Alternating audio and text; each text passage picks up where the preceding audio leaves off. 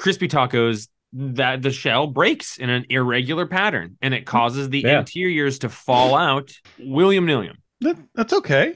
That's part of the thing I, I like about because I eat the crispy one first, not only because to to to you know get it in before the sogginess hits, Yeah. but because it like is shattering and falling and falling apart as you're eating it.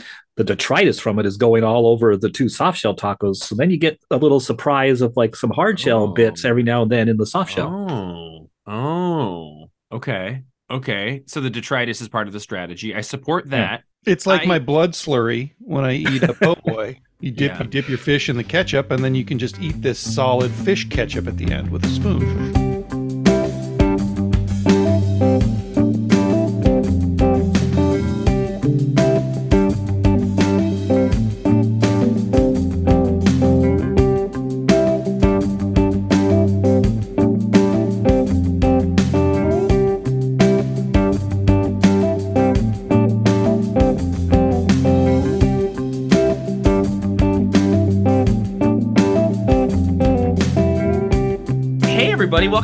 Welcome to Perfectly Simple Podcast. It's episode 310. It's a comic book podcast from the Comics Place, presented by, in fact, wherein a gaggle of buddies get together to discuss as many comic books that they read on that week, released the prior Wednesday, as they feel good about talking about. I'm sure we all get into a spot where we're like, well, we've gotten the cream off of this crop, but there's still some things at the bottom. We don't talk about those usually, although I did talk about Pop's Chocolate Shop of Horrors last week. My Hmm. point is, I am always am Jeff. I always am Django. And I sometimes am Roman if I admit to it. And what is that on the dawn of the hill on the third day to the east or west? Hey, fellas, it's everyone's 18th favorite Canadian comic book guy, Brian uh-huh. Garside. Brian Garside. Hey, Brian Garside Manage Comics here. Brian, Brian Garside, Manage Comics. Brian Garside, Manage Comics. Hey, I got a QR code did- for you, sir. I didn't know if we wanted me to say that out loud. Oh, absolutely, we do. Since Absolutely. we're technically competition, although we're officially the worst competition ever. you Yeah, can't it's spell fine. competition without brotherly love. Buddies. Exactly. exactly. You need friends to spell a word like But, competition. and yet, my wife says you can, and that Oh. we're doing it wrong. Oh. Gosh, I just justify every logical barrier I run into as being just the way things are. Like, oh no, you need more people to do that. Quick, Hey, we got to can I- get through Brian's part before his wife gets home and Oh, tells him to yeah, stop yeah. talking to She- us. she's in Toronto at Depeche Mode, so I'm Oh, all oh, sweet. want, right? That is cooler than Right. recording an intro on a comic podcast. No, Depeche that's the Mode best is thing cool. I'll do this week. Well, Depeche Mode is just pretty cool, is my point. They lost a keyboard player. Can I We have- can, No, Can I- he was the he was like their, Oh. their manager kind of guy. Oh, okay. Um, Roman, what do you we got? have we have tickets in November to see them, but she Oh. managed to snag a ticket to tonight, double double dash but Depeche. didn't invite, didn't get two, you know, because I'm not that important. Depeche I'm only I'm only her Uh, second favorite husband. Roman, what were you gonna say? is this episode, episode three hundred and seventy five, whatever episode this is? Um, is this our first ever with Brian? Is this our first ever international Papcast? No. No, no, it's, not. Oh. Brian has But appeared is- on the Perfectly Acceptable podcast before. It is our first that's right. Roman Brian meeting, so it's like it's a Yeah. superhero team up that It we've never done before. It's Yep. like Marvel Two-in-One Yeah, and Django and Jeff. Hands across the borders and friendship and love. Um, at Comics Pro last year, we recorded a whole episode with Brian and Colette Ah, so a little over a year ago. Because we've been we've been we've been sniffing each other's butts for a while over here. The old the old comics So comics place managed comics HQ. But the point is, I've got a voicemail from our wonderful friend William Wellmer. William, thank you very much for always doing this. We love you. Here it is, ladies and gentlemen. Hello and happy episode 310. I know Django wants to make the 310 to Yuma joke, Oh, but I wanted to uh, take it way back. 310 is the area code for Southern California, Mhm. Los Angeles. In fact, it's my wife's area code that's still on her cell phone today. And uh, El Segundo, California is approximately 321 miles. Yes, I had to look back at my Could've- notes to make sure I had that that right oh, approximately 321 miles from El Segundo, California to Modesto, California. Nice. Hey guys, on the subject of California, um, you know, I was tempted to ask some sort of question related to like your favorite California-based superhero or comic book story, but I don't know. That doesn't seem that interesting or exciting. You can answer that if you want, or you could just maybe tell me what's the most interesting thing that's ever happened to you while you've been in California, assuming you've all been to California before, which I think you probably have. Turn up. Love you guys. Awesome. Will out. Most interesting thing to ever happen to you in California, Brian? Have you ever Wait, been to California? Do we have do we have a California superhero? Because the only one I can think of is is uh, Simon Wonderman. I was That's who. That's who I was thinking, but I don't I think he's can't- from California. Oh, we could also go Dan Cassidy, right? oh, Uh, oh, the Blue Devil. Blue Blue Devil. Okay, good ones, Yeah. guys. Glad you good guys are here. The entire the entire West Coast Avengers, I guess. But I was thinking West Coast Avengers because of Marvel. But Okay, wait. them, like we're from somewhere else. didn't didn't Kelly Thompson's run on West Coast Avengers introduce it's Jeff the Land Shark as Gwenpool's pet? And if so, would he have gotten off the beach in West Coast Avengers? And therefore, Would is that where to. he would be from? That feels right. That Hmm. feels Okay. right. Jeff It the Land Shark is my favorite California-based superhero.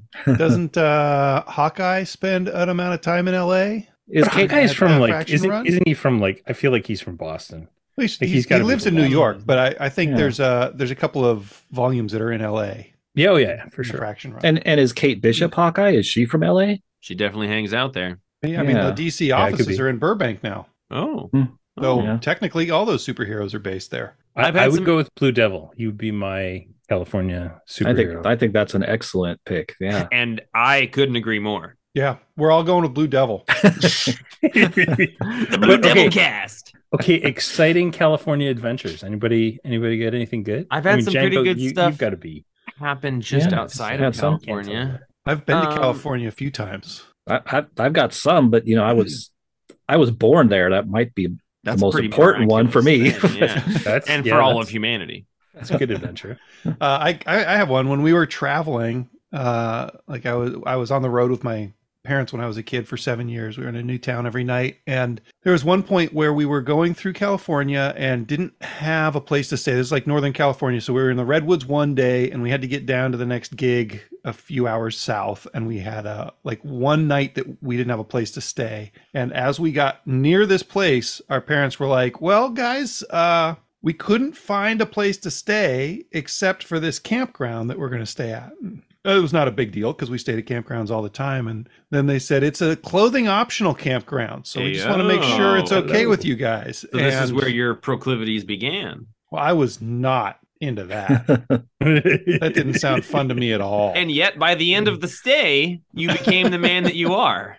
I think they ran into somebody at a gas station and told them what we did, and they invited us to stay on their land or something. I, we didn't stay at the clothing optional campground, but man, it was a close shave. Well, I shouldn't say that. It was a close day call. ever. Man, I'm Uh, kind of drawing a blank, you know? The one that comes to mind, i- am only in terms of like actually interesting experiences, because I go on a lot of road trips with Jake and Sean, and we always go through California.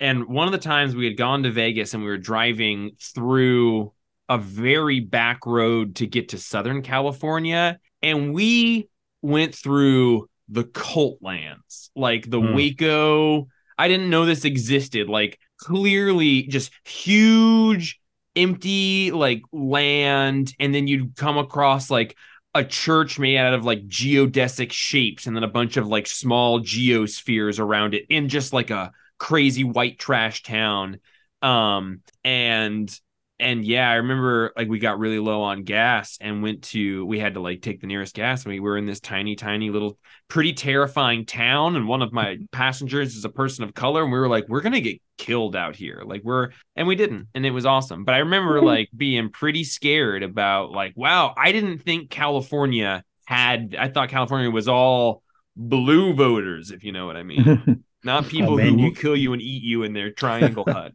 yeah, you get outside of LA proper and it gets pretty red pretty quickly. Yeah, it was it was Yeah. pretty scary. So that that's mine, I guess. I got married in 2001. I don't know if you guys in October 2001. I don't know if you guys remember anything that happened in September 2001. Mm. But yeah, it was a it was a different world uh that next like 6 I'm months. not even from Canada. I'm or sorry, I'm not even from America. I'm Canadian. I'm Canadian. so my wife and I decided in January, I think it was January, we would go to to California. We had friends living in SoCal in like Newport Beach. So we were going to go to California and they were going to take a week off with us and we were going to go to um, Disney and Universal and you know do all those those things and we went to Grauman Man's Chinese Theater which I had to go to awesome. um and we like drove rodeo drive and all those fun things and then the one day one of them had to work so we just grabbed their car like just totally carjacked them and because that's what you do in A california. couple criminals, And- Canadian criminals. right? And then uh drove down the pch to san diego. And it was just like i just remember being in california and thinking like the sky was that perfect blue sky in january and i was just like i could totally live here. Like it felt like a better toronto at the time. Hmm. um, and then because there was no snow right? And we came back in buffalo and there was literally like three and a half feet of snow on our cars and we're like maybe we move to california I don't know. yeah that was uh that was good times Um, Brian, that made me think of my my actual favorite California story, which I have to share, but it does it it doesn't come across as endorsing drug use. So no one do drugs. It's bad for you. Drugs are In unsafe bad. Situations don't do that. But on our first road trip, Jake and Sean and I were going into California, and we got down by like San Francisco, and we were like, we're gonna smoke an enormous blunt now because like we were like stuck in traffic. We were on the freeway, very unsafe. People do better, be safe. It was ten years ago. Um, and uh, and then traffic like started right as we finished that, and we were like, well, let's get off in San Francisco. And in like in dead rush hour traffic, we like got off the freeway in San Francisco, which is a crazily laid out city and just had the wildest adventure trying to navigate that moment, which was a very large change of headspace and a very crazy moment. Um, and we still laugh about the insanity of that moment to this day. So that that, that was good. That was good. I had one of my um This is California Cast, everybody. yeah, yeah, tacos in California. I had one of my scariest memories of my Oh. middle school years Uh in California. Oh wait, no, elementary school years. Um, because my dad, it was right before my family moved up to the Puget Sound region, um, and so my dad was up here or up in Seattle with his new job, scouting out someplace for us to live, and I went to I, Marysville, California, near Oroville and Yuba City. Um, it was a real podunk little school, and you could skip class, and they wouldn't require you to have a note until Nice. you had skipped school for like five days in a row. Okay. So of course I did four days, and then I got greedy and My skipped guy. the fifth day. My guy. and we were I was hanging out with my guy lived down the street, my friend uh, uh, Dave Garcia, and we were at his place and hanging out and you know watching cartoons or whatever, goofing off. And his dad, who was a trucker, came home for lunch unexpectedly. And in our panic, and Dave like jumped in bed and pretended to be sick and everything. And he was like, "Hide, hide!" And I was like, "Fuck, where?" Um, and in my panic, I went to the worst place to hide into the bathroom. So I'm like hiding in the shower or something. And, and his dad eats lunch and everything. And of course, finishes lunch, comes into the bathroom. So I oh crap. So I I crawled underneath, I crawled into the under sink cabinet. And you know, this is like it was before I moved here. It was like 1980, so I'm in whatever grade that is. Um, so I crawled in there, and I didn't want to, you know, shove stuff out on the floor because he'd notice. So I crammed myself in there, and I'm all crunched up. And then I have to listen to him go to the bathroom and everything. You know, he sits down and all that. So I'm listening to that thing. Oh God, please don't let him find me because it will be so freaking embarrassing. I don't think I'm some kind and of like pervert he or something. you. yeah, and he I might shoot me. I mean, I don't, yeah. you know, he's this big scary Trucker, he's dude. high on cocaine. Dave, we've got Romans.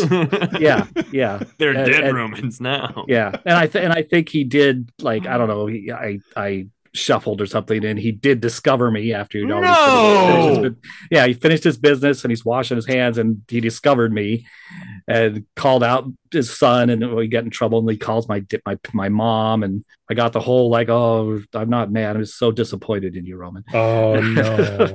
yeah, worst. yeah. She calls my dad in Seattle, tells him what I've done, and oh, it was awful. Wow, Wow. dude. So other than the like, don't do drugs, also don't skip school like five days in a Oh. row. Dude, it's it's impossible to skip school now. My kids Yeah. are in class and we sometimes get text message and every one of our phones rings with a robocall saying a student in your household named Max is not in his third period class. And you're like, what? Wow, That's uh, nuts. Yeah, it's Okay. All right. Before we talk about California more, Brian, you're on to read us your email, which you had sent Oh, us, but we yes. figured why not have you here? Yeah, Is I was it- just gonna send you an, an email like a gentleman, and then Django's like, "Well, come on and read your email." And It's better that I way. just I quickly over like read over my email, and I I'm sorry, Jeff. I I write really hard words to say. Oh, Brian, you're fantastic. it's my fault because I always choose to not read the emails until the podcast, so I'm on the same footing as Django and Roman. Yeah. Um, so A, I haven't experienced it yet, and B, I like being thrown a curve bone. Well, I'm I'm gonna I'm gonna screw this up, but let's give it a shot. Yeah, I love it. Uh, hey, fellas, it's everyone's 18th favorite Canadian comic book guy here. Hearing you guys wax poetic about Frank Quitely and Chris Burnham inspired me to grab some hard boiled and check out some classic Geof Mm. Darrow. And man, is Quitely becoming the new Geof Darrow. You really see the hmm. in- influence in some older Quitely stuff like We Three, which is one of my all time faves. Although, pro tip don't give We Three and Beast of Burden to your 15 year old kid who loves hmm. Junji Ito. Apparently, human gore and animal gore are not the same thing. and one of those will traumatize her. I feel like Burnham and Nick Pitarra were probably equally influenced by the beautiful awfulness that is Geof Darrow. What do you guys hmm. think of that? I, I yeah, totally agree. definitely Yeah. can see that. Yeah, Especially, I was reading Ambassadors uh, earlier today, and I was like, like the the crushed skulls and stuff. Oh I yeah. mean, that's right out of hard boiled. It Hundred was so percent hard boiled. was great. Um, have you guys? You guys have all read We Three, right? yeah. That's such a gorgeous book. I was just I, I was looking at it again a few weeks ago, and just ah, it's heartbreakingly beautiful. It looks I just that Yeah. caused me to look up Geof Darrow's first published work, which is in 1986. Oh yeah, Um, he's been doing this for ages. he's been doing it for ages, but at the same time, I almost expected him to be doing it for longer than that. Like his profound influence seems um in a lot of people's works. I wonder when Frank Quitely's first published work was. I'll find out. it was like mid two thousands. Was it that recent? I'm pretty sure. Yeah, wow. I can I can remember him like. Frank Quitely was not Frank Quitely when he first came on the scene. Like in, in terms of his artwork, it was well, it Flex was- Mentallo was 1996. Wow. really Yeah. Really? It's That was that his first stuff? that I googled his first published work and that's what came up. But I believe he was doing he was doing things. I think it was called Electric Soup. Maybe he was on a like a anthology like a sort of heavy metal esque type thing very early on. Um, but yeah, I mean, I think that lends credence to the fact that so first Geof Darrow 86, Frank Quitely first published 1996 is enough time to clearly Yeah. have gotten very into that body of work and have it been a prime influence as he's developing his own style. Yeah, for sure. Um, and you guys were talking about Doom Patrol and uh, you know, kind of getting into Doom Patrol. I think I I honestly think that the the first 19 issues of of Doom Patrol before Grant Morrison took over, they were like I can't remember who the writer was. Wasn't it Cup Kupperberg? I think so. Yeah. That sounds right. And- yeah. And Yeah. it was drawn by I want to say like Erik Larsen did a bunch of it. Oh, Yeah, Yeah, I think it's- so. it's really cool but it's it's a good kind of intro to those characters and gets you kind of up to them but giffen and Dema- DeMatteis did a series in 2009 it was drawn by matthew clark and Huh. it's super accessible because it's like really kind of superhero-y and so you you meet all the characters without all the mind-breaking stuff like uh morrison Pollack and Gerard Way's uh, doom patrol stuff was and like I want to get to the mind breaking stuff, but I feel like there has to be some foundation Yeah. for me before you can get there, and that's kind of what I've missed. But Absolutely. I, Giffen and DeMatteis are two people I would trust to be able to write a run like that. I didn't know they did a 2009 run. Yeah, it's it's super fun. I really really like that that little series. And then there was another one that can't remember who that guy was. Around 2011, Hmm. um, there was another run, but yeah, the 2009 one's a lot of fun. Hmm. Matthew Clark too is is so like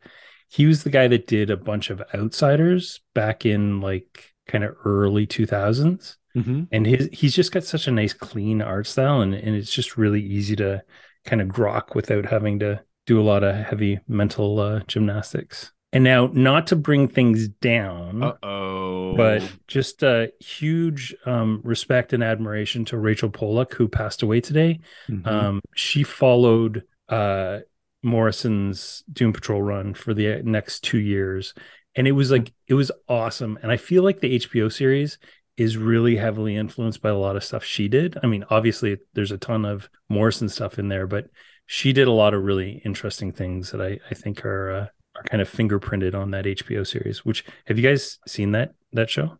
Bits and Yeah. pieces. all, Yeah. all, all- all except for the last, the latest season. Yeah, I'm Roman's I'm a just big fan. I'm going through. I'm at the third season right now because it's one of those shows where I don't know about you, but you can't do too many episodes at once. it changes your brain. Yeah, if I do more than two episodes in one Yeah. sitting, it's like, oh, jeez. Oh, but bad it's so good. happening. I think it's Yeah, it I is think it's really some of the best uh, live action superhero stuff there is. Yeah, I, I 100% agree. Yeah, Oh. totally. Oh, well, Brian, thanks so much for a being on this podcast, but above that, being such a wonderful buddy. Oh, such a good that's that's so sweet of you to say. At some point, I'm going to get myself down to Bellingham, and uh, we're gonna we're gonna do it upright. Yeah, Yes, we please. will. We'll go to Taco Bell all together. Oh. Get some tacos since they're outlawed up in Canada now. Hard Well- tacos only, right? Yeah, I guess. Yeah. Yeah. We'll all hang out and change our podcast name to Four Non Blondes. Oh, I like it. I like it. I like it. I like we'll finally do that. We'll, we'll kick off that multiversity podcast that we're going to do. Oh yeah, Oh, there's a yeah. story about that, but um from a couple days ago, but that's not the point. Brian, before you go, you want to plug a podcast you've been doing? Yeah, I've been doing Meanwhile at Manage Comics. Uh, I I'm two weeks behind on uh, on doing it because we've been doing a whole bunch of really cool things that I want to want to release, and we're Django and I are working on a bunch of data stuff. Data, we are scenes. robots. Short And, uh, circuiting. want to I want to kind of talk about some of that stuff. Actually, actually, Django, we should uh, do a Meanwhile together. That'd be fun. You should. I'm in. Just nerd out about data and That was a close call because people are. until you invited me on there, I was going to ask Andrew to censor out every time the word managed comics came up. So you should anyway. you're in the clear now. I, I'll give him. I'll give him like clear sound of like Canadian thing, and then every time manage go Canadian thing not available in the United States. Oh, thanks for coming on, Brian. We love you, Yeah. buddy. Have a good night. Thanks for having me. Yeah. Take care, boys. Take care up See you in the future. Bye. A nicer guy, there is none. But we got to do what you're paying us to do. Again, thank you for all of your donations. It has truly kept us in hard shell tacos. So we appreciate Yeah. it. It's where I got this fine robe. I think it's where you got that fine ass robe. Okay, let's talk about a comic book. Uh Django, let's talk about the nasty number one. I sounds like you're pretty high on this one. Tell me about your thoughts. I like the nasty number one quite a bit uh, by Lee's Cam- Cambadeas and Cahoon Campbell. Um, it basically follows uh, a group of, I guess, high schoolers who have uh, a movie, like a horror movie night. They're going through like the, is it the top 50 or top 100 most horrific horror movies? And, uh, the person that runs the video store that they watch these in the back of every week uh, gets their hands on a movie that's been completely banned by the British Council of Movies or whatever, and they want to show it, and they decide to preview it, and the tape gets eaten. First of all, it's really creepy, but also the tape gets eaten, and uh, they come up with this plan to make their own version because nobody has seen it. So they're going to make their own version and claim that that's what this is. And uh, the main character who's kind of threading through this whole thing is this kid who, at a pretty early age, saw a horror movie, and his imaginary friend is like a big masked, uh, sort of Jason Voorhees type character.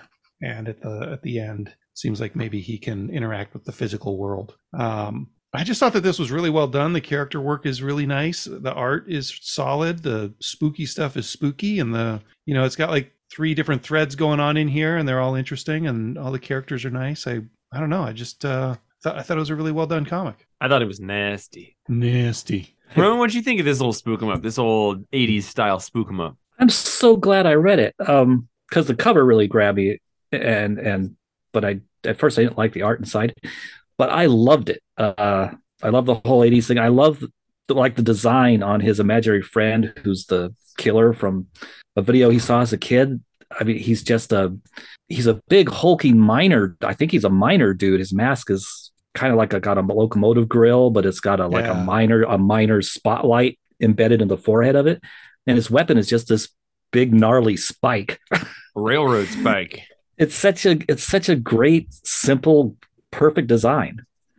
Um, and this surprised me. It was just a lot of fun. I love the idea that the, you know, the the UK, the British list of the video nasties, and that's what they were called. And it was it was a real list in the 80s of a Oh, bunch of movies. It, yeah, they said that the UK Board of Decency or whatever said was uh, harmful to the youth and shouldn't be shouldn't be viewed and everything, which of course made all the films on it. Just everybody wanted to see them.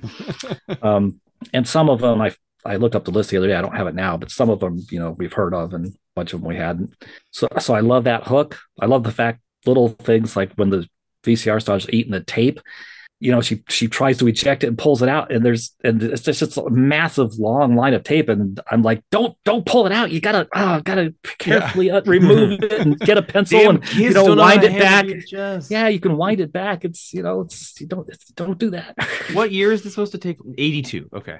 Me too. yeah. Um, yeah, I would. I liked it. Also, I would say it maybe suffered a little for me in that, like, this is, I think, like the hardest Vault has pitched a book in months, uh, months and months. Uh, kind of the, the hardest I can ever remember Vault pushing. Django, I, I don't know that you made it to that round table at Comics Pro. Um, but like, so uh, you know, probably maybe foolishly, I was expecting quite a bit out of it, or and I was just quite excited to read it and I liked I liked more the atmosphere of the 1980s that is through this. I like Uh-huh. just give me these kids in the UK working at a video store. Um, I'm I'm not super excited about the like we've got to make our own scary movie story. Um, as much as I would, I just prefer like, hey guys, you should just like clerks this thing and hang out and talk because I like that. And yeah, I don't know what's going on with this guy. He pictures all the time, like no one else can see him. Is that right? Yeah, it's his imaginary Right. friend, and he's from a movie called Labor Day, which I think Yeah. is really funny. and then maybe he's not so imaginary now. Yeah, I like that stuff all more than I, you know, th- there's uh, that other aspect of the story. I'm, I'm like, okay, fine, I'll read that while I enjoy this other stuff. This week, uh, number one of this book went into second printing Mm. on the on the pre-orders, and that's the first time Vault's done that in a long time too. I Oh, think. good for them. Yeah. Yeah. they did that with Oh. these Savage Shores. Which was like three years ago, two and a half years ago, I think. Yeah, so Yeah. that like their their push worked, and I'm glad they did it because I I think this is uh, a little more accessible than a lot of their books. Yeah, and I, I think it is like super, super. You know, like I read that and I was like, this is made for Sean. Yeah. You know? so like, Yeah. I think it's it's a great. Great, great book for a lot of people. I gave Yeah, it a conservative seven point five. Sorry, Roman. Please continue. Um, sorry, isn't it? Uh, I think Sean told me, isn't it? Is this the one that's the same writer from that did um, Yes, Crimson Cage? The Yep. Crimson Cage. Yeah. And Mountainhead, which Django read Oh, and and Mountainhead. really Yeah. liked. Mountainhead was awesome. Yeah. Yeah, Yeah, this is John this had guy- pulled that aside yesterday because it was that writer, and I was like, "Oh, that's crazy." Django read and really liked this book. yeah, and the art in that was awesome too. It was awesome. This writer has good taste in art. yeah, and you can tell he really loves the um that 80s genre. Got the movie posters that are in the background of the video store in the issue and on the cover are just great. I mean, there's one called Hangnail, and it's an image of a hand, and there's a person hanging by their neck from the nail, and Hmm. and you know, hangnails are awful. And Yeah. Labor Day seven, it's all the way up through at least seven, and there's the the hardest snog, which looks like their faces are melting together. uh, Mountainhead was not written by this person. Oh, Uh, that was written by John Lees with art by Ryan Lee. Oh, oh, huh. this is story by John Lees. Oh, oh gosh, I was thinking Wait, that, that was a first and last name. I'm sorry, guys. I don't know what Oh. I'm talking about. Idiot. I'm a fucking idiot. Uh, well, this fucking idiot gives it uh, an 8.0 um, on the Richter. on the Richter scale, on the on the clerk scale.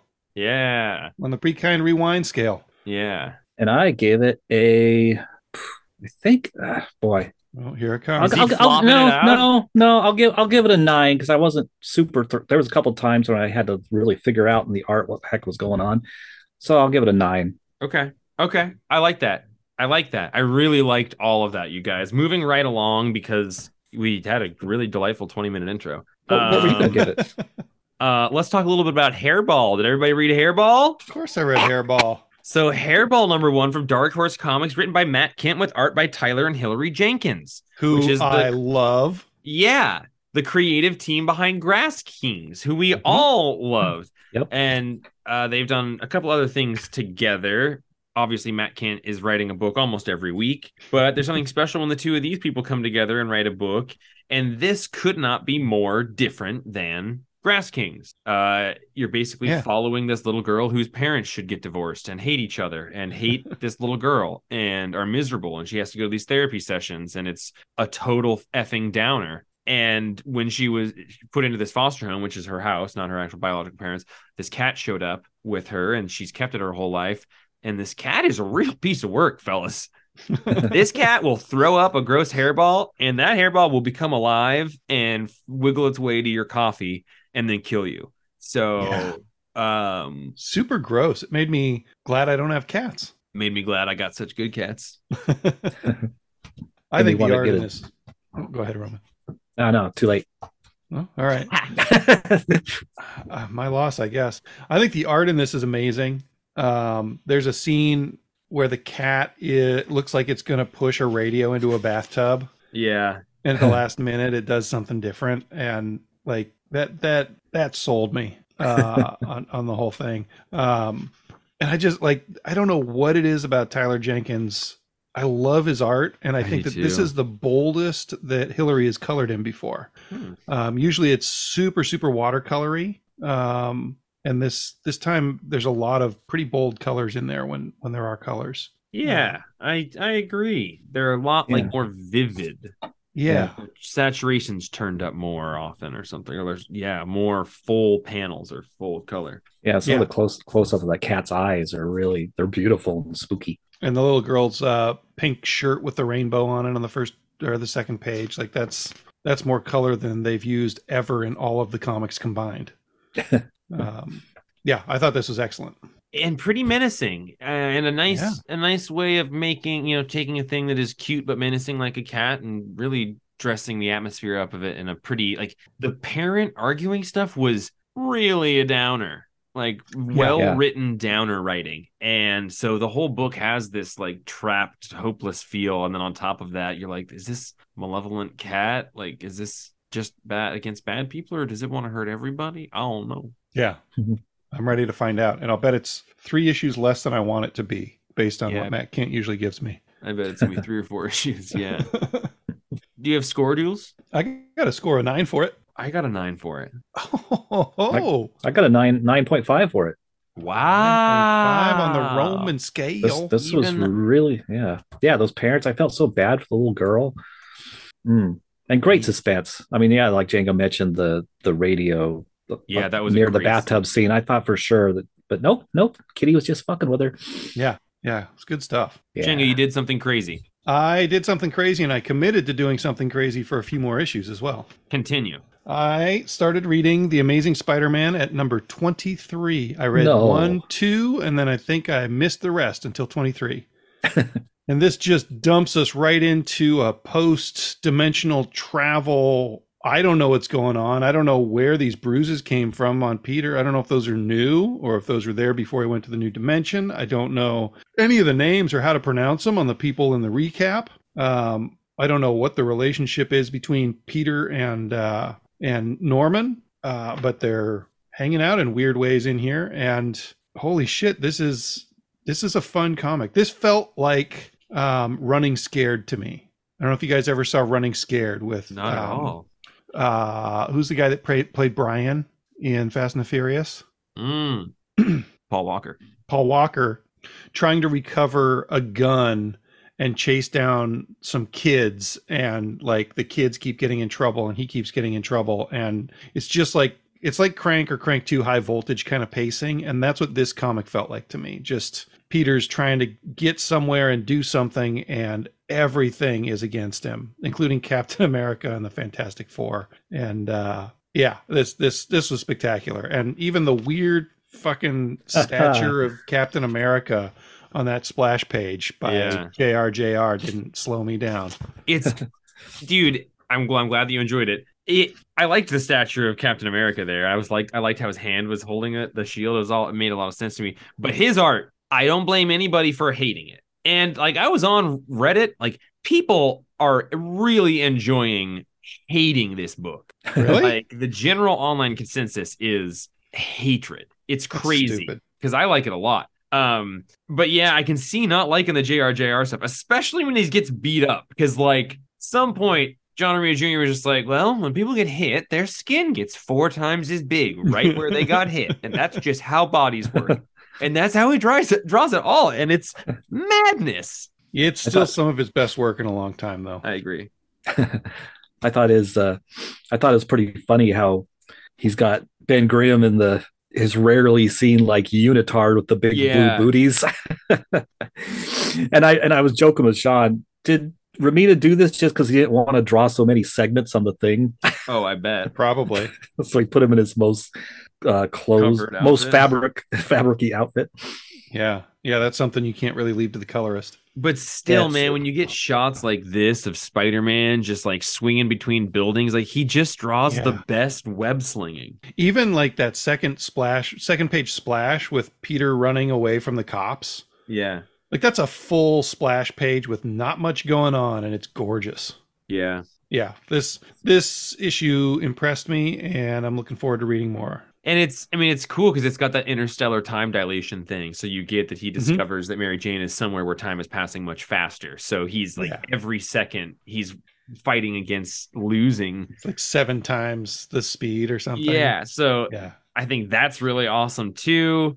Um, yeah, so this is taking place one year ago. Which, Okay. like, since the beginning of the series, like everyone hates Peter, and Mary Jane is married to this guy, and it's the Right. guy who's in this other place with her. And uh, so now we're so like in the series, you know, he's been getting along with Norman Osborn and working Mhm. for Norman. Norm, so we're seeing that form. I loved it. I loved it. Um, not even one of the best issues of the series. I'm gonna go 8.5 on it. I'm gonna go nine and a half. Hell yeah, this guy fucking loves Spider Man. Good comic. Wow, see, and I'm afraid I'm going to have to go the other way for me. I, my favorite thing in this, the confrontation between Cap and Peter, because I love it when the writer artist has Peter using his his spider stick stickiness to uh, offensively. Yeah, I just love that. So that was the high point of the issue for me. But I just don't care about this dimension thing. I don't care about the time dilation. Mm. I don't care about the villains. I was I was pretty disappointed when the last issue or the issue before it was revealed that there was a whole nother dimension thing and all this because I just don't care about that with Spider Man. I mean, do that with FF or Doctor Strange or I want Spidey and just concentrate in urban stuff. I guess. I think what I particularly like about that aspect in this story is not the necessarily the nature of it, but the fact that Mary Jane is somewhere. So like the the feeling of the intensity of that relationship is like, you know, every second is like seven seconds. You're losing this time with this person. And that felt like very immediate to me. Um, like I, I liked that aspect of it. And more than anything, like less than the broad strokes of the story, I, I'm just particularly interested to see how Mary Jane and Peter's relationship dissolves to the point that it has in the series which is i Mhm. guess why you know i felt kind of like extra weight in this scene because you're like oh my god i know what's gonna happen like she's falling in love with this other guy over there but i don't like that and it makes me feel primally uncomfortable so pete you need to race even though you're a- i like my complaints about the issues i think he was reacting a little bit irrational irrationally in his haste Mhm. and I I thought Captain America was pretty reasoned in his Yeah. like talking to Pete, and Pete like was like Pete, just explain it quickly. Like Captain Yeah. America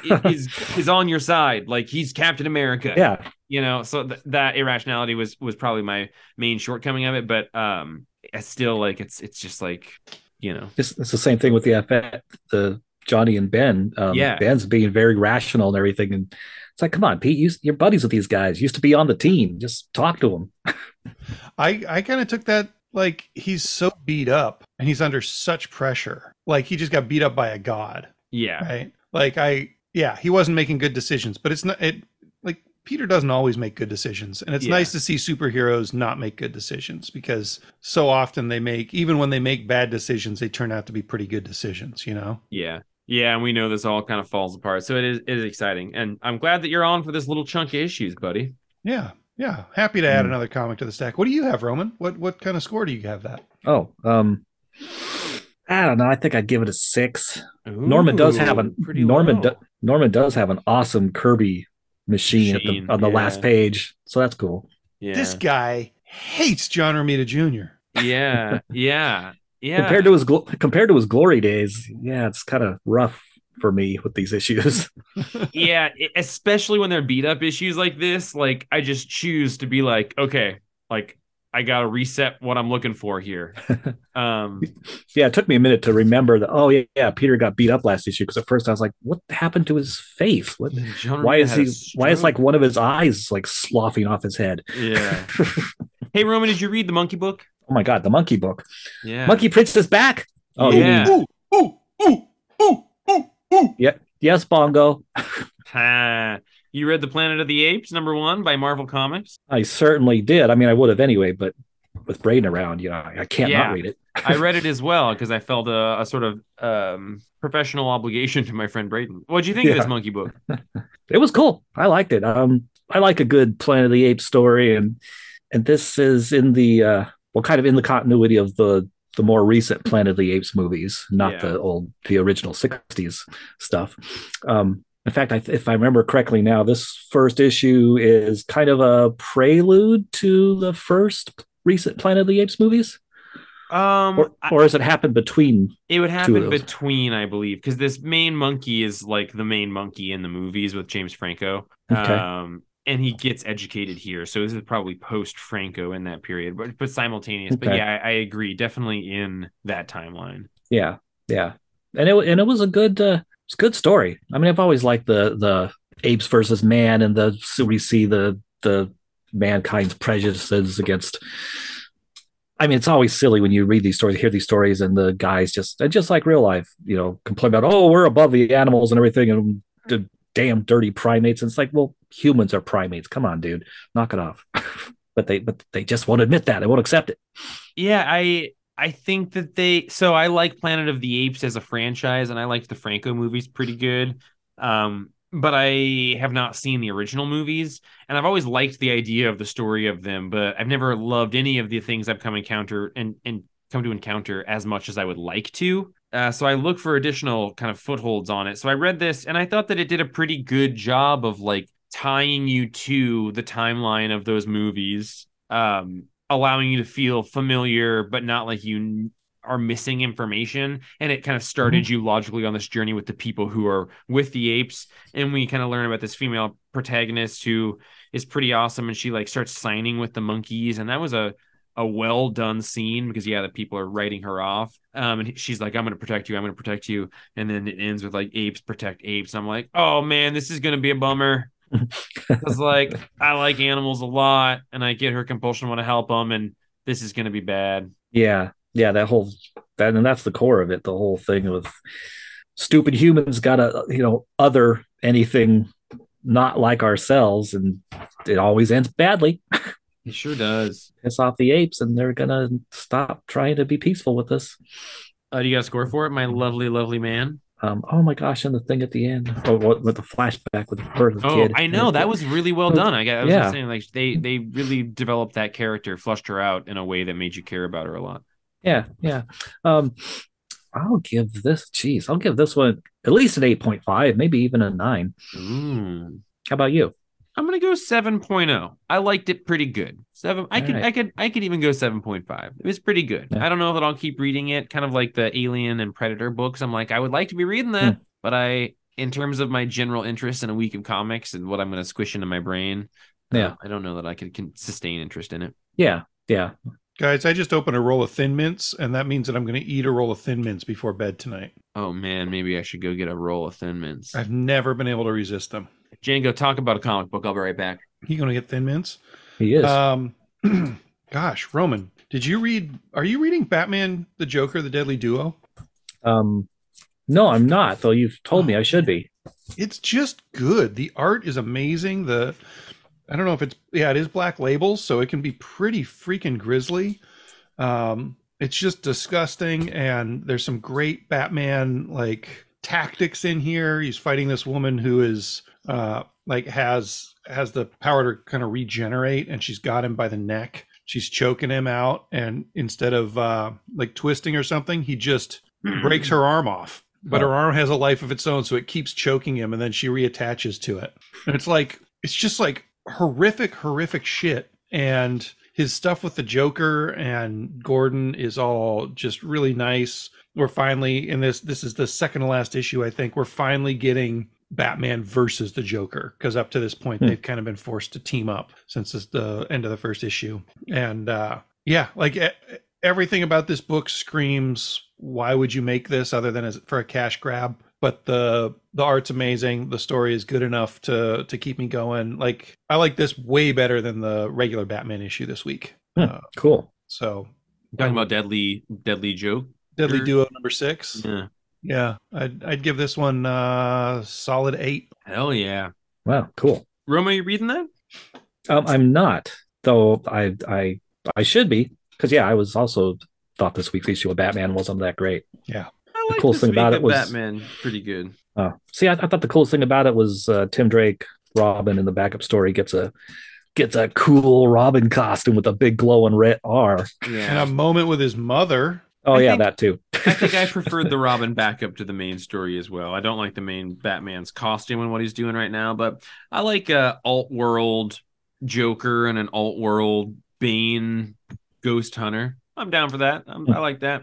I just Or like Ghost Ghost Breaker in that reality. Oh yeah, yeah, or Ghost Makers. Yeah, like no offense to the artist. Uh is it Mike Hawthorne? Is that right? It doesn't look like primetime Batman art to me. Mm-mm. It's it's uh yeah, I don't I don't understand why why they made the decision to pair him up with with Chip on this cuz yeah. This could be Um, Detective Comics' art, but yeah, it could be a backup story art. Like even the art in the Robin one I thought was was more interesting than uh than in the main story. But um yeah, I I didn't love it. Batman 134. Keep it keep it coming, Chip, but uh get us out of this world. I don't like that that flat that Joker's helmet that he wears. It's stupid and ugly. Yeah, I think I said it for the last issue, but like I'll I'm not I, I like this story pretty good. Um, but I would like us to be I would like for this to have been like the penultimate issue of it or the final issue of it. Like it's gone on longer than I would like. I think this is like part four and it feels like part six or Yeah. seven. Yeah, I'm giving it a six and a half. I'm going 8.5. I still like it. Part four, it feels like we're like, yeah, just like we've been here forever. Yeah. What What's the got, point, Chip? Why are we here? You got a score, Romy? Oh, for wait for what? Batman 134. Oh, 134. Uh, I'll give. Oh, geez. You know, I think I'm going to give that one a five. All right. Whoa. I, I I read it. I was like, why am I reading this? I was going to ask who pissed in your Cheerios, but now I'm wondering if somebody shit in your Cheerios. Mm. Yeah, Hey. that, that kid, that cat from Hairball. Uh, talking about that Batman issue and the art made me think about something that's coming out soon that uh, Brian Garside. You guys remember Brian Garside? Yeah, our- our Um, man- oh, our man he in was on Toronto, that right? episode like a year year ago or so. Year ago, yeah. yeah. yeah, our man in Toronto, our Mhm. uh, our Manage Comics, Brian Garside managed Feet comics. on the street of Canada. yeah, uh, he's actually in London, Ontario. Um, anyway, Oh, oh, um, right. Man from our man from Toronto was Woody Harrelson. Sorry. I get those guys confused. They're both bald. Yeah. Um, what I was what I was going to say is Brian Garside was telling me about this Grendel book that's going to be solicited soon. It's Oh. uh, Devil by Deed. Is that right? The first first big big big Grendel story. Matt Wagner is redoing it as a man in his fifties. So like Oh. he's he's he's like covering his own comic. He's remastering it in in the modern day with his modern sensibilities, and that is So really interesting to me. I'd love to see Frank Miller do that to Dark Knight Returns or something. I'm very excited. I'll have to read some Grendel for the first time, but I need more information. Is he like following the same script and then just interpreting different? Is he taking the kernel of the story and rewriting the script? Is it a panel for panel redraw? I don't know. Hmm. Um, Wow. Let me let me see. You you guys talk, and I'll see what I can what I can That- glean from this. That is intriguing. That's pretty cool. The Wagner. I like Oh, that guy's no. art. So yeah, the fact he's doing it himself, if anybody else was attempting, I'd be like, oh my god, this is so stupid. But hey, it's Yeah. Matt Wagner. Um, I um yeah. I in charge of vamping, I, I guess I'll um I, I eat a thin mint the exact same every time. I do it in two bites and then I put the half against the roof of my mouth and I just suck on it suck until it down. until it's uh becomes kind of a paste. So it Yeah. says in an all new reimagining of the original Grendel tale, Matt Wagner applies his decades of experience to expand Hunter Rose's origin story with new art, resulting in a presentation nearly three times as long as the original. Brennan, his son, joins as colorist on this new edition with Dave Lepanier as letterer. So it sounds like he's maybe taking the original story and and redrawing it. Yeah, at the very least redrawing it and maybe I can't imagine he would mix his art from 25 years ago with his art from now. Like he's such a different artist at this point. that's exciting. Is there any estimated date of arrival? Uh, it says in stores October 31. Wow. Yeah, Jang, you still Yeah. reading Breath of Shadows? I am, but I haven't read this one yet. Mm, I caught up with it, read two and three. Yeah, what, what did you think? Uh, I liked it. It's dark and grimy. Um, Yeah. Like the first two issues are, but yeah, like uh, in general, I like it pretty good. A rock star drug addict story with uh, some evil magic stuff in a jungle. It's got a real claustrophobic feel, um, made Yeah. even more intense by the you know the shadowy dark art.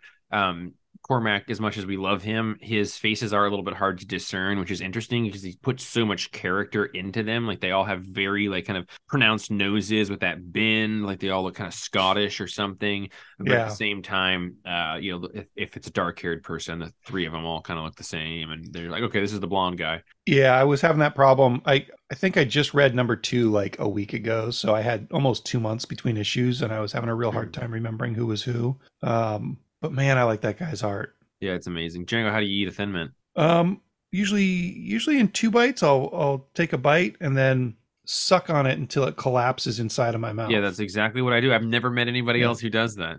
yeah, it's it's the way. It is the way. It- no other chocolate cookie gives like that. Uh, the closest that I that so here's here's a next level version of that. Okay. You can get these maple sandwiches from probably Franz or something like that. Uh-huh, They're just uh-huh. like like the cheapest, shittiest maple yeah, yeah, sandwiches yeah. I you know can what you're get. saying. Yeah, yeah. Those will do it too, but you have to you have to like really trap the air and create a hardcore vacuum in your mouth, Uh-huh. and then eventually it gets soggy and pressurized enough that the whole thing just kind of Yeah, I love collapses that. all at once, like I've like a half that. inch of cookie. I've been doing that my whole life with weird foods. Yeah. Um, like with generally like cookies. That's very interesting, Django. I'm both shocked and not surprised that we both have that overlap. Um, guys, Ultraman put Jon Kent in a volcano and then came back and ultimately got killed by Injustice Superman. Yeah, You reading that book, Jangy? I didn't know a new one came out this week, or I would have. I, I must have just missed it. yeah, we got a lot of them. Yeah, I'm pulling a Nightwing Yeah. on this one, Jeff. Pulling a Nightwing and a Spider Man. I'm going to wait four years before I read it. Okay, okay, okay. Roman, sorry, you you you read it because you have base level competence. Dawn- Why, thank you.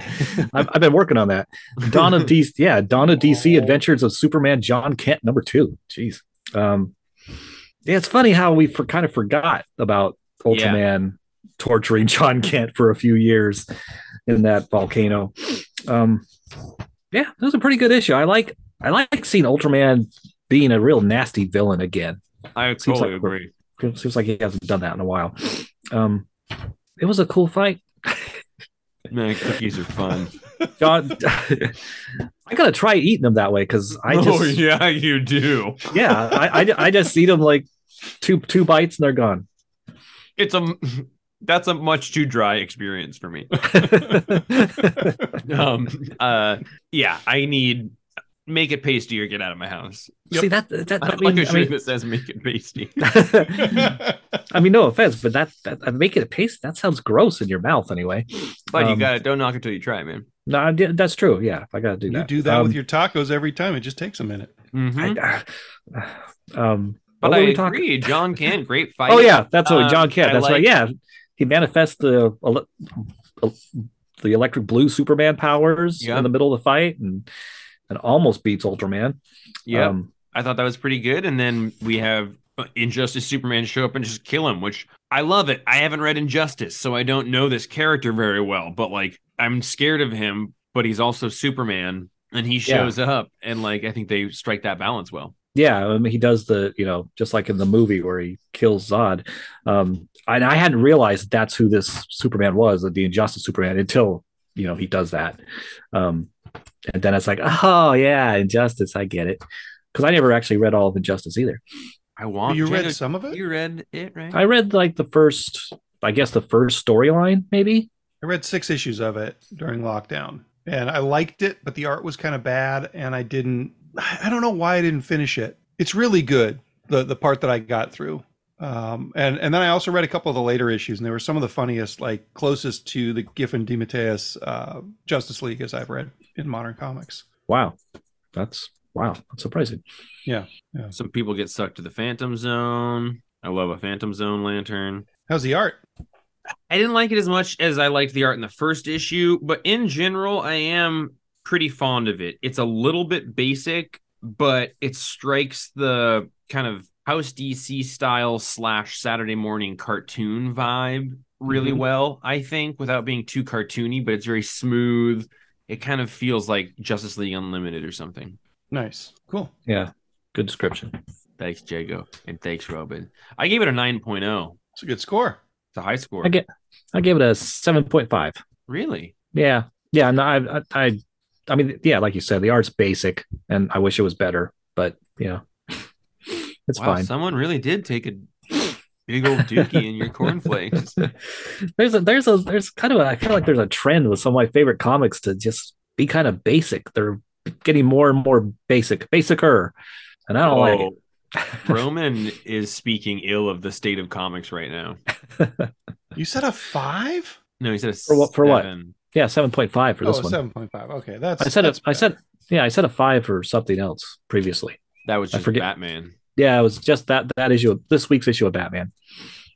Yeah, Phil and artists will kill it, kill a steam for sure. Django, I forgot that uh, Where Monsters Lie came out this week. That's uh that's a thing that came out. I'm gonna write that on my list too. Yeah, man. Kyle Starks, Peter Kowalski, number three. Um, this is just total mayhem with the cops showing up and and failing to kill any of these bad guys. Um, but then the one cop who was affected by the bad guys when he was a kid goes on a rampage and is just like killing all these killers. Um, it's super funny. He he kicks the little ventriloquist doll into the sky, lit on fire, and shoots him out of the air. And like it's just like classic Kyle Starks, stupid jokes. Uh, you know, what's the guy's name? Fuckmaster. Fuckmaster. Like Roman, are you reading this also? it's just Yeah. good. Okay. Can I ask you guys how you feel about the art I like it. while I eat a cookie? Uh, I like the art a lot. Um, it doesn't suck like you eat cookies. yeah, and I don't know where else we've seen Peter Kowalski, but I think his uh, All over. really. Yeah. I thought you were Yeah. I'll pull up his biography while you talk. I really like his uh, cross hatching for things in this in this series. Anyway, I don't know if I liked it in the other series because I have apparently never seen him draw before. Um, but yeah, I, I thought it was great. What what do you think, Roman? yeah, I liked it. Yeah, I liked a lot too. There's a lot of good, just humorous bits in here, like these inept cops. I mean, two of them are taken out by, uh, yeah, Fuckmaster just picking up a, lawn, a running lawnmower and running at them with it. And the two cops are just stupidly get chopped up by it. yeah, and I like the art in this too. I mean, there, there's at one point I forget where it comes from. There's a giant pit bull that kills another couple of cops, or four cops, or five cops, and it's just it's terrifying. Um, Yeah, what a nasty looking dog. the pit bull's name is Baffo Mutt. Baphomet. I thought was pretty cute. oh yeah, he's on the back cover. I thought I was muted while I was hissing at my cat. Sorry, that's, that's bad audio. and Jeff on the cymbals. um, Peter Kowalski did all of that Joe Casey book, Sex. He also did some Witcher stuff. He's done all of the Bloodborne comics, which it makes sense why Oh, yeah, yeah, you're yeah. not exposed to that. I read I read some of the Bloodborne comics though. I, I did I do remember liking that art. Come into Me from Black Mask Comics. If you I like that, book. one too. That was a disgusting, disgusting comic. Yeah, it was.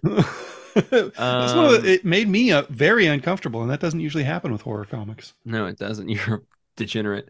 Um, yeah, I, I like his art, but I, I I could also see people not liking it. It's very unique and it's gotten looser. I feel like as time has gone on, so it is Mhm. like uh, there's some shorthand stuff he does, kind of like shortcut type stuff with faces and whatnot. Um, Yeah. it still look good, but uh, yeah, Yeah, maybe he he pulls back from the scene quite a bit to not draw as much detail in faces sometimes. Yeah, but yeah, this book is ridiculous. I still don't really know what the story of it is or what the scope of it is, is going to be. Like, is it the whole thing just the raid and fallout of this commune of people, or t- some take off here or try to take off? Are they going to go settle a new commune? Oh, wait, no, they're dead. Like, what is. It's a four issue story. Okay, so there's so- not much room left for anything other than like a final showdown here. so I've enjoyed it, but like, it's mostly just a big battle at this community. Yeah, welcome to Dark Horse. Yeah, I, I I would have liked an eight issue.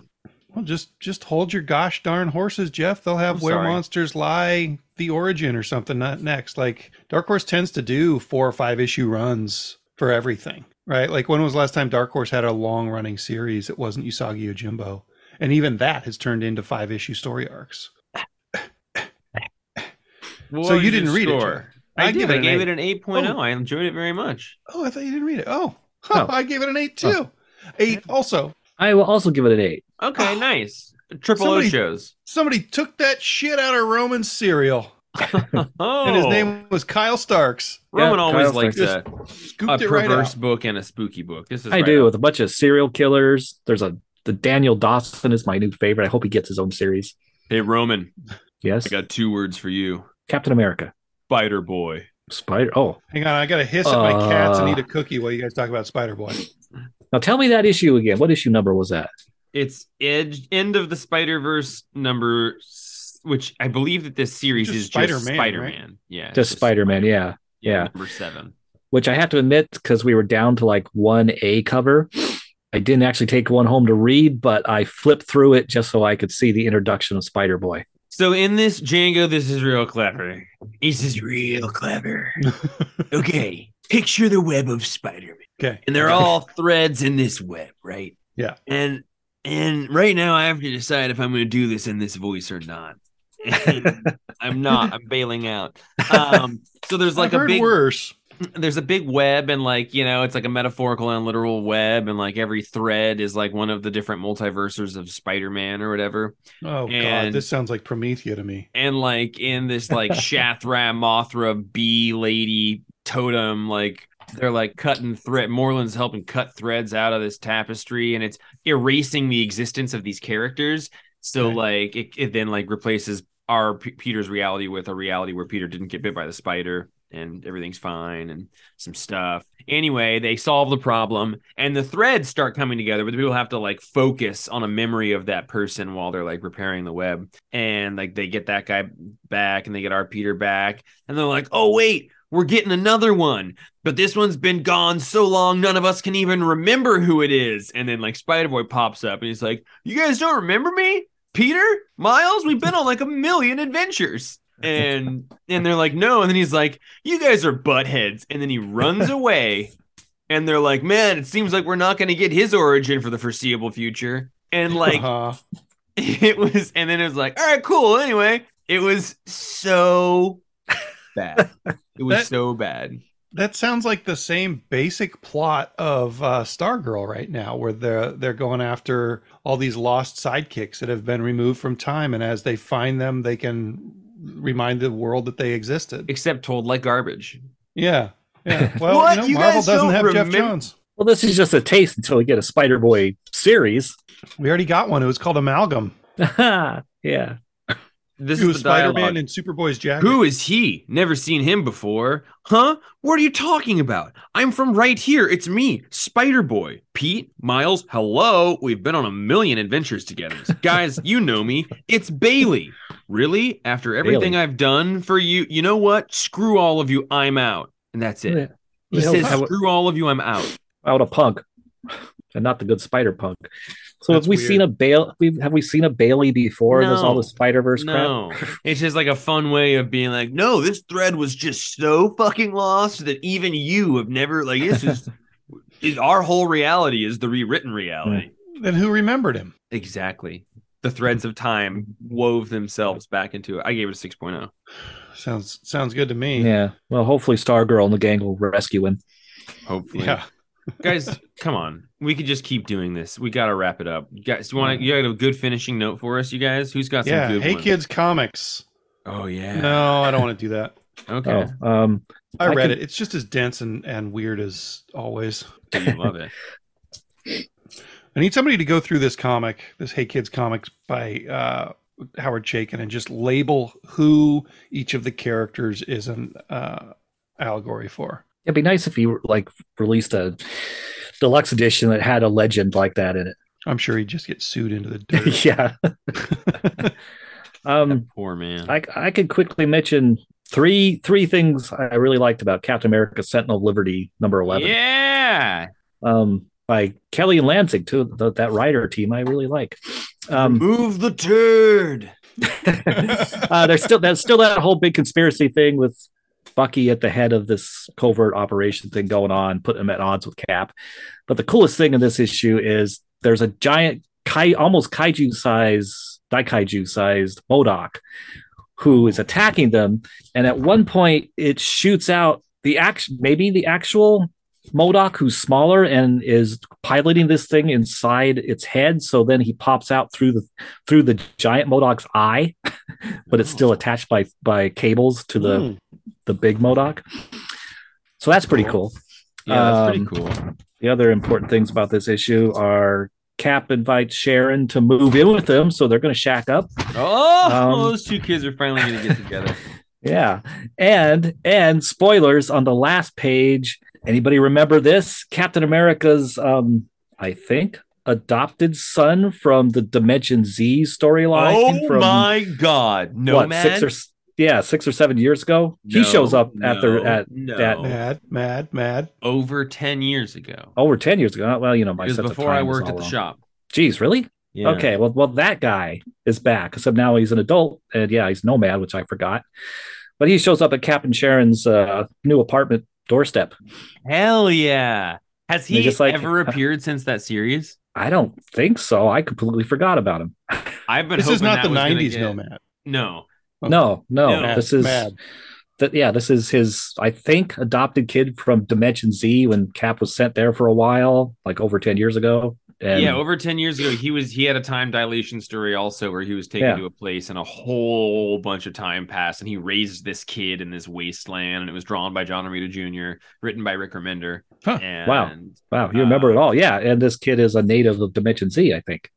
Yeah, and like Cap raises him, and then he gets like uh taken by the bad guys at the end or something. Maybe becomes a bad guy. I can't remember what happens at the end. And Cap take comes back to our world without this son that he had spent all of these years raising, and then no Crazy. one's really ever mentioned it. Wow, I can picture Now- the covers. and now he's back Yep, on regular Marvel back. Earth.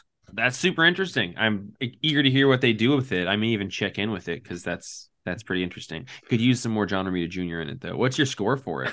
uh, I'll give it a seven. Okay, okay. I was expecting a little higher score from you on that one. Did we talk about your man? This is like fucking absolute chaos trying to track your scores tonight. Me?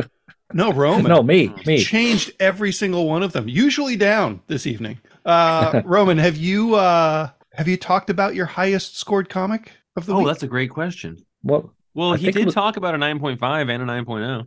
Yeah, I was Yeah. just curious. Like, I think I think it was the nasty. okay, okay. I was I wasn't sure if we had just somehow skipped the uh, seventeenth issue of a comic that neither of us are reading that that you thought was the best book out this week. Oh my I god, like the seventeenth! What is that? The I think you gave issue. the Nasty a 9.0 and Hairball a 9.5. If I Yeah, you're right. Hairball was was a little higher. What is the seventeenth issue of something? I look at all my comics I have in front of me, and none of them are seventeens. Well, guys, Yeah, I know we're kind of wrapping up here, but I wanted to talk about a little bit of media that I um, I put in me last night. Finally saw the Great Gatsby. I did finally see The Great Gatsby. I've never read the book. I never saw the movie. I never really knew what it was about. Okay. Okay. What'd you think? Now you're an expert. I I wouldn't say that. I, liked would. it. You, the, you watched it really recently. I liked it. I, I watched it because I wanted to get a party scene like Babylon. And I had heard that Gatsby's parties were the thing. and there are some good scenes. I I don't know. Was it maybe directed by Baz Luhrmann? It, it feels parts of it feel like Baz Luhrmann. Um, and I uh I thought it was directed by the guy that you love. no Oh, it's not the Babylon guy. no Okay, then it's think so. definitely Baz Luhrmann. Okay. Um yeah, I thought I thought it was pretty good. I just I never knew what the story was about and the story is basically about a dude getting tricked into helping a guy get his girlfriend to or his, his ex-girlfriend to leave her husband. Mhm. It's yeah, I I enjoyed it and now I feel more like uh more like a guy who's who's got at least an understanding of some of the great American novels. I'm curious how much of the story is conveyed only through the film. Yeah, Like, I don't know.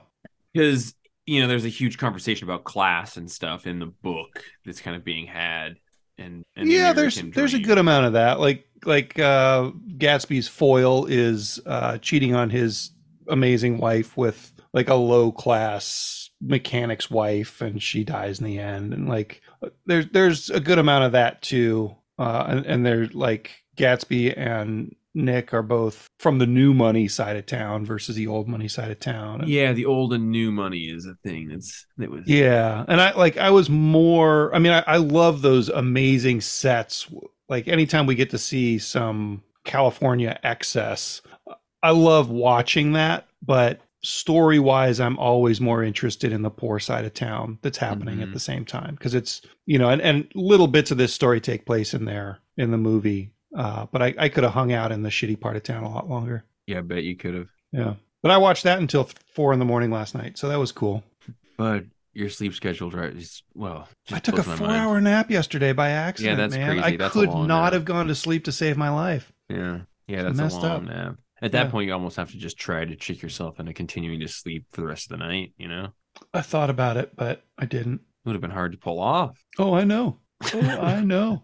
did you have a sandwich that led to that nap No, I just uh I well maybe Django's I on had- COVID had some watch, kind of everybody. Yeah, I just I, I got a headache after our meeting and got a headache and a little sore throat for a little while, but I woke up without any of that. So i bet you're fine then hope I'm fine. I'm gonna nothing Cross a my nap fingers can't for it. cure a quick 20 as we call them yeah, yeah. just a quick 20 Just a quick twenty times seven. Did you set times, like, alarms that you then turned off? No, I usually wake up after 20 minutes. Like I wake, I set an alarm for 23 minutes and I wake up at 20. At but, Comics uh, Pro, I watched you set a lot of alarms and That was, uh, use a lot of alarms. that was an exception. no, I know. asshole. Yeah. No, I'm not trying to shame. I was curious. I was curious if that was the rule, but it was a outlier experience. No, sure. generally, generally, if I set a, an alarm for 20 minutes, I, I wake up in time. Yeah.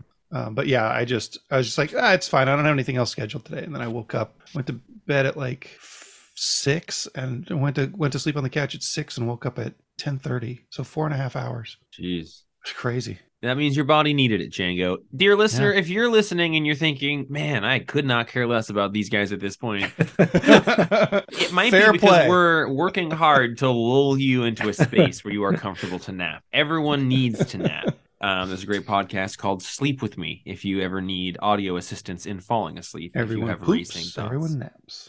You can send us an email to the show like Brian and Will did. That's just Like Brian tried to do. Yeah, we got him on live because we love him. Um, Jeff at thecomicsplace.com is where that email will go, uh, and it'll come to me. And I love that. I love that. Please do that more. And a huge thank you to Andrew for always editing the podcast. You're a sweetheart. yes. And a beast. Yeah, he's a beast. I can't imagine editing this one. A wildebeest. I know. You're gonna have to do Whatever you that intro. hear- It's very long. Yeah, if it's less than four and a half hours long, if it's shorter than my nap, Andrew did some amazing work for you. I think Dear our listener. emails. I think our emails took like over 20 minutes. Yeah. That's what You're, happens when you're you're, welcome, world. when you're thinking about California adventures. Special edition, back up in the front is what we I got, call I this got, I got another one. Uh, so on that same road trip, we were like in California, and uh, a theme in this particular road trip at this particular time in our life was being really high. Oh, really? And um, and in and in California, sometimes you'll come to like places where you have to give them money to keep driving. you know what are those toll booths? Yeah. um so just like on the freeway at one point we had just gotten exceptionally high and our car smelled very much like being high and uh and uh and we were like no marijuana don't do illegal drugs everybody um, and we're like, oh no, we need like a dollar fifty, and none of us have any cash. so like, the three of us are just like frantically looking for change throughout my car, and we get like a dollar thirteen cents. and we roll up to the thing finally, and the person like opens the window and just sees three really stoned, like concerned boys who are like, "This is all we have." like we d- we didn't know, we didn't know, and uh, and the lady was just like, "Just go." it was it was pretty awesome. Uh, but we were like, "Oh no!" Andrew, maybe we have to cut that story. I'm not sure. It was a great time. That's a good story. That's- yeah, Um, keep All right, going. everybody. We'll see you next time. I'm Jeff. I'm managed comics as Django. That's a fun I, joke. I, I don't have a joke. I'm Roman. You are a joke, Roman. I was wondering, can we? That's what my this mom said. podcast? Oh, oh, Roman. I wish that's what your mom would say. Django. What? That's his mother. I know, and she never says that to me. His mother is a saint. Yeah.